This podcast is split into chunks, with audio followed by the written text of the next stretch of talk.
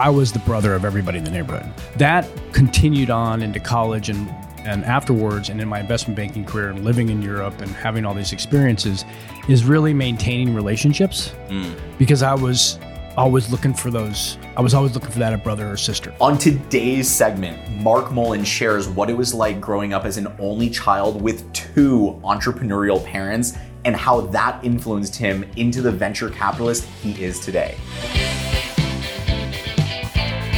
Mark, thank you so much for joining us today on Demo Day. Fun to be I R L with some people. Right? Yeah, for we're sure. just a, a couple podcasts back in the studio here. And uh, this podcast has been really fun prepping for. You've lived all over the world, uh, Louisiana, Denver, uh-huh. San Francisco, London, Paris, New York, and now Los Angeles. You've closed Uh, deals across thirty countries, built and founded your own V C fund. You sit on the board of several major companies, and you're without a doubt a big staple here in Los Angeles and just the overall V C tech ecosystem. So I really do appreciate you coming and uh, joining us today on Demo Day. Wow, super kind of you.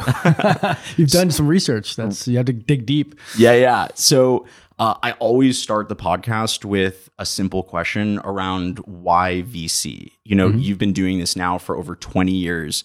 You could be doing a lot with your time, your energy, but you still are in the world of investing in founders and startups. And I was curious, like, what is it about this sport or this industry that right. keeps you, you know, alive still and, and burning? I will skip over some of it, but for many years, uh, I worked for a very well-known, famous entrepreneur named Bill Daniels, and um, he had started many companies himself. So that's really where I started to have some real, real-world experience working for a, an entrepreneur.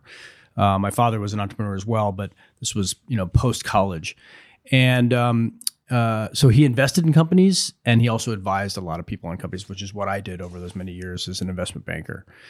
And um, that gave me the taste of and the ability to invest in companies directly. And so my first angel investment, which was not called an angel investment in nineteen ninety-seven, I invested the, in, in the guy who I grew up with and went to high school with. Uh, he started a web development company, if you remember what those were, uh, website development basically. And he had a... Uh, um, Uh, he needed to buy a server. It cost ten thousand dollars to buy a server. And I bought the server for him, and he paid me fifteen percent annual interest on that, and plus gave me warrants in his company. And next thing you know, he went public. And so that's where I was like, oh my gosh, this is crazy. Now, again, this is nineteen ninety-nine. For sure. It's a unique time. And then over time, um, we invested in funds. So we as partners with Bill would also invest in private equity funds. So I got a taste of and experience with how those funds were built. Then my clients were Carlyle, Texas Pacific Group, um, Blackstone, et cetera. So then I started having clients who were in the private equity space. So fast forward to when we sold our firm in two thousand seven, and I had to stay until two thousand ten as a as a partner. Um, I was educated and used to making investments directly in companies and in funds. And having had this career with Bill, I was never going to work for anybody again. Um, And really, I called myself unemployable. And so I looked around and really thought that there was a ton of capital here in Southern California. I just moved here. My wife was born and raised here. So I was trying to feel my way around L A. Um, and there's a ton of money here, but it just wasn't very organized, particularly in venture capital. Mm-hmm. We, of course, had Upfront Ventures, which I had invested into myself in, in two thousand seven. I was an investor in Crosscut in two thousand eleven. This is before I even started venture. I was already investing in venture funds in L A, again, getting the taste.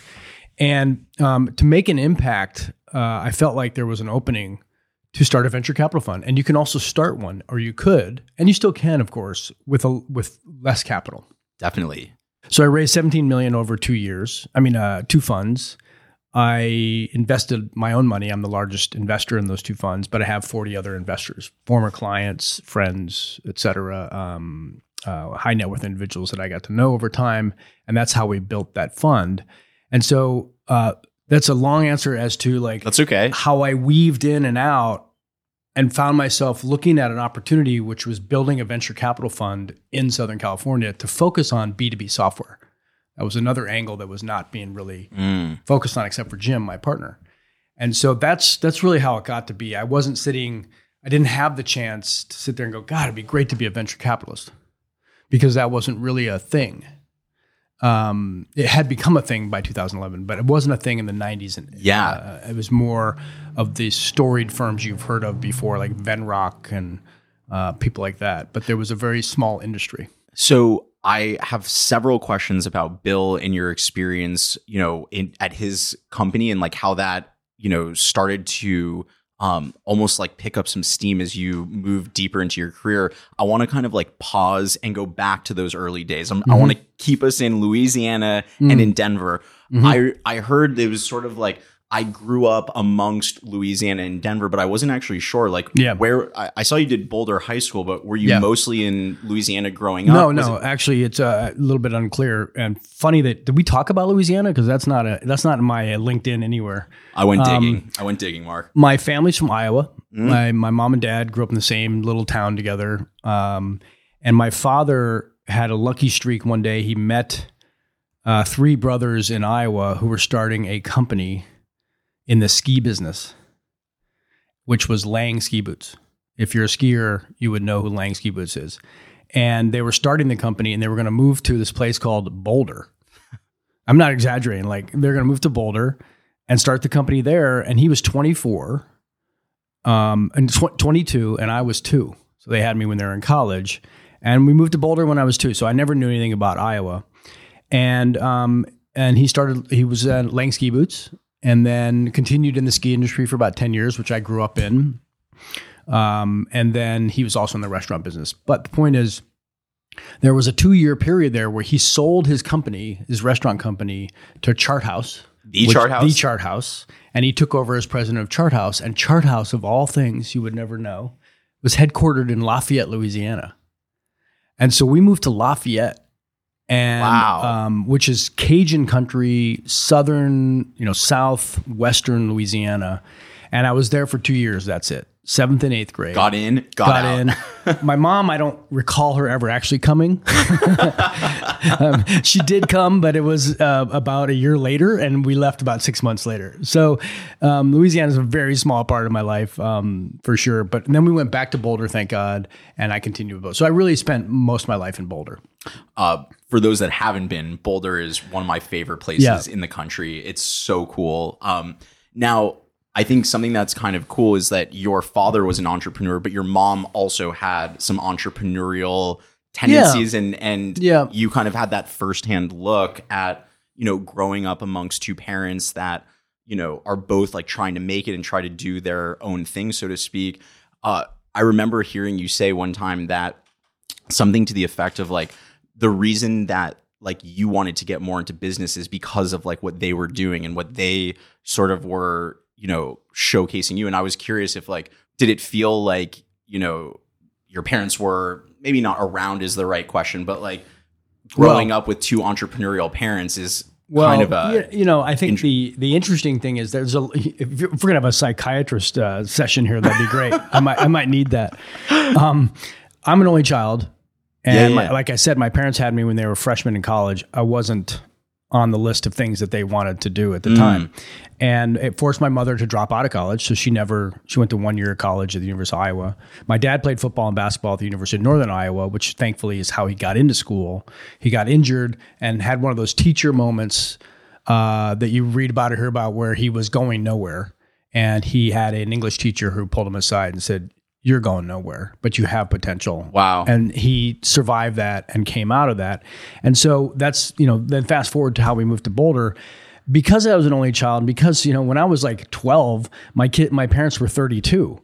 Like they don't, they didn't Holy really shit. know what they were doing in hindsight, but they were great parents, of course, in hindsight enduring. But um, I got a lot of responsibility younger and mm. early on, both to take care of myself, not because they were like, take care of yourself, go figure it out. That wasn't really... It just was, we were all kind of, you know, learning, Everyone's learning taking, yeah, as we're going. Totally. And, and so I think that's helped me and uh, be, you know, I started Double M by myself. Um, uh, and so that's helped me be not afraid to be alone and trying yeah. to, do, to do things. That's what I would, I had this question that I'd written down of like, when you think back on just like everything you've been through, do you see being an only child as an advantage or a disadvantage? Well, there's no revisionist history, right? We can't. Yeah, re- right. Re- right. So, so I've taken advantage of or disadvantage of whatever the situation was. To be honest, um, I throw the I'm an only child card occasionally because the first response that people always give me is like, you don't seem like an only child. Okay, I guess I take that as a compliment, mm. but I also feel bad for people that they feel that negative feelings towards an only child. Yeah. Right? Like every only child that I ever meet, we have like a bond right away. It's like, what's up, bro? Or what's up? You know, I get it. I get it. So um, I think there is, um, the, the, there's definitely benefits from being an only child, but I'm sure there's some weaknesses as well. Mm. But what it pushed me to do, me, I'm not talking about other right. Everybody in the neighborhood, I was the brother of everybody in the neighborhood. Oh, I walked into everybody's houses. I knew everybody's moms and dads. Of course, we all, it was closer neighborhoods in those times. Yeah. But I was the brother, like just like anybody else. And so that continued on into college and and afterwards, and in my investment banking career and living in Europe and having all these experiences is really maintaining relationships mm. because I was always looking for those. I was always looking for that, a brother or sister. Yeah. And so uh, I think that's part of my D N A in terms of how I've branched out and have different relationships all over the place and different for different reasons. Yeah. I may yeah. have a golf buddy. I may have a science buddy. I may have a math friend. I may have a French friend, you know, just for different reasons. Totally. And I think maybe that was somewhat set up by not having brothers and sisters and other people around. Because you're just like, yeah, like just, I just want to be with everyone. And, yeah. and I don't have like, oh, I don't want to be with those people. It's like whoever will like hang out and yeah. enjoy. And so that's where I think maybe the, the advantages mm. come from. You know, I know that you said like you grew up with parents that weren't that old, um, or that were kind of young when when they were raising you. Did was there like an overwhelming feeling of like you have to go to college and you have to do good no. in school? And so, but you did. You went to Boulder in Michigan and well, M B A, and like what was driving you to be like, I want to like go down this path? I know it was because of my dad, who they were both super poor, like they had nothing, and um. The rest of their family has nothing even today. Like it's it's not a great, you know, environment in a small town in Iowa. Wow. Uh, what I have to point to is that um, never saw him not not not working hard. He's a very straightforward, honest person, which I try to model myself after. And sometimes that's a negative, mm. which is being too straightforward, which I've been criticized for. So we work on that. But um, just a work ethic that was driven by my parents, um, but not overtly. Like they were like, get to work, you know, stuff like that. Like I, I mowed yards, but everybody mowed yards.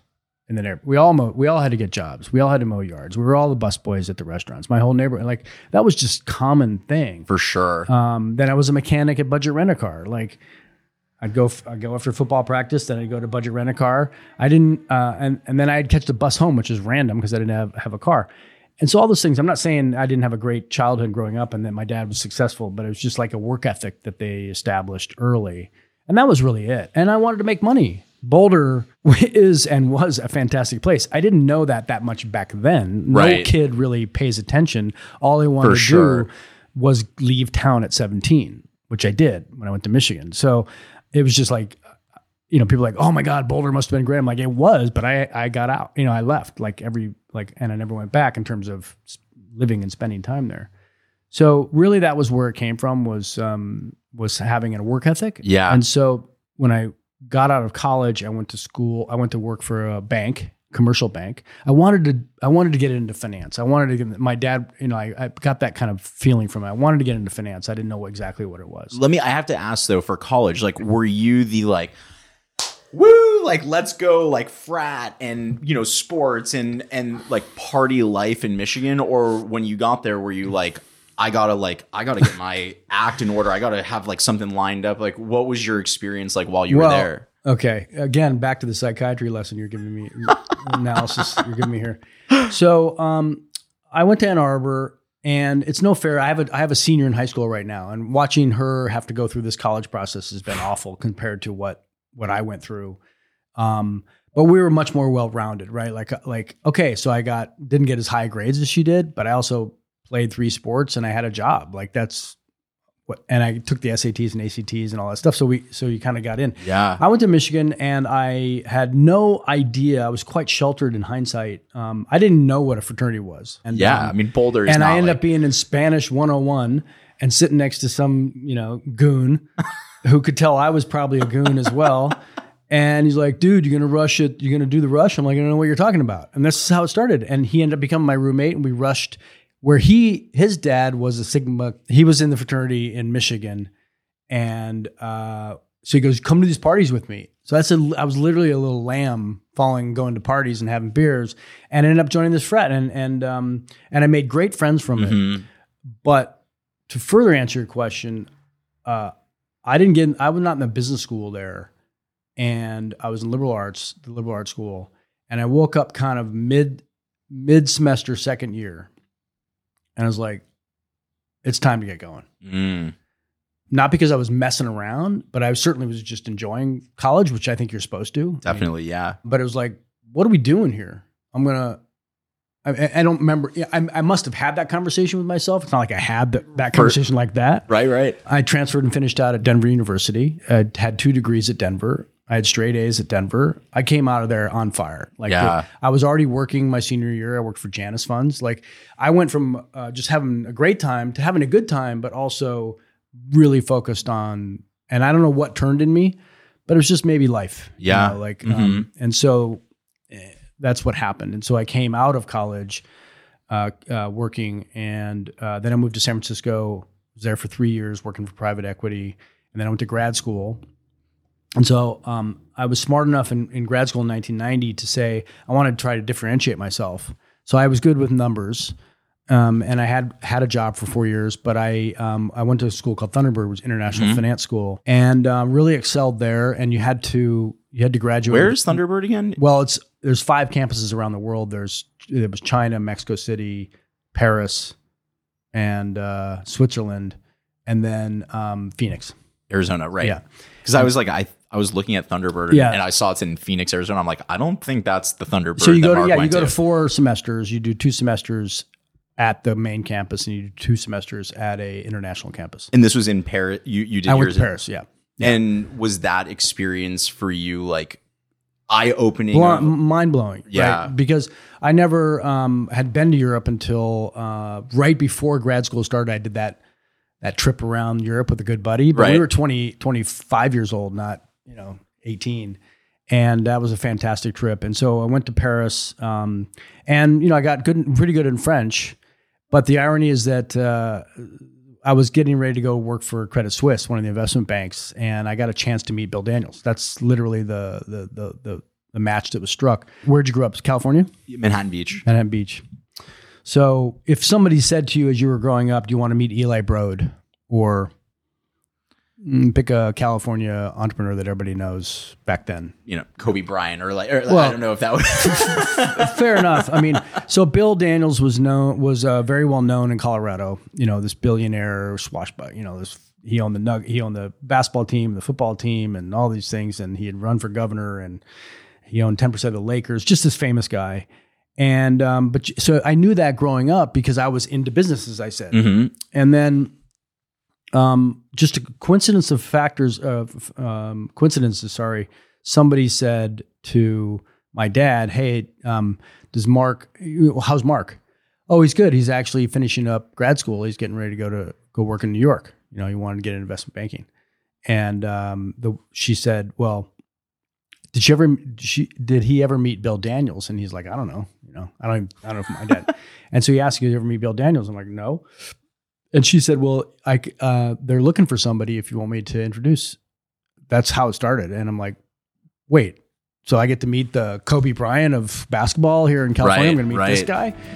And so, um, yeah, so I got an interview with him. Stay tuned for our next segment where Mark tells us more about the Bill Daniels story and how his interview at Daniels and Associates changed his life forever. Peace, guys.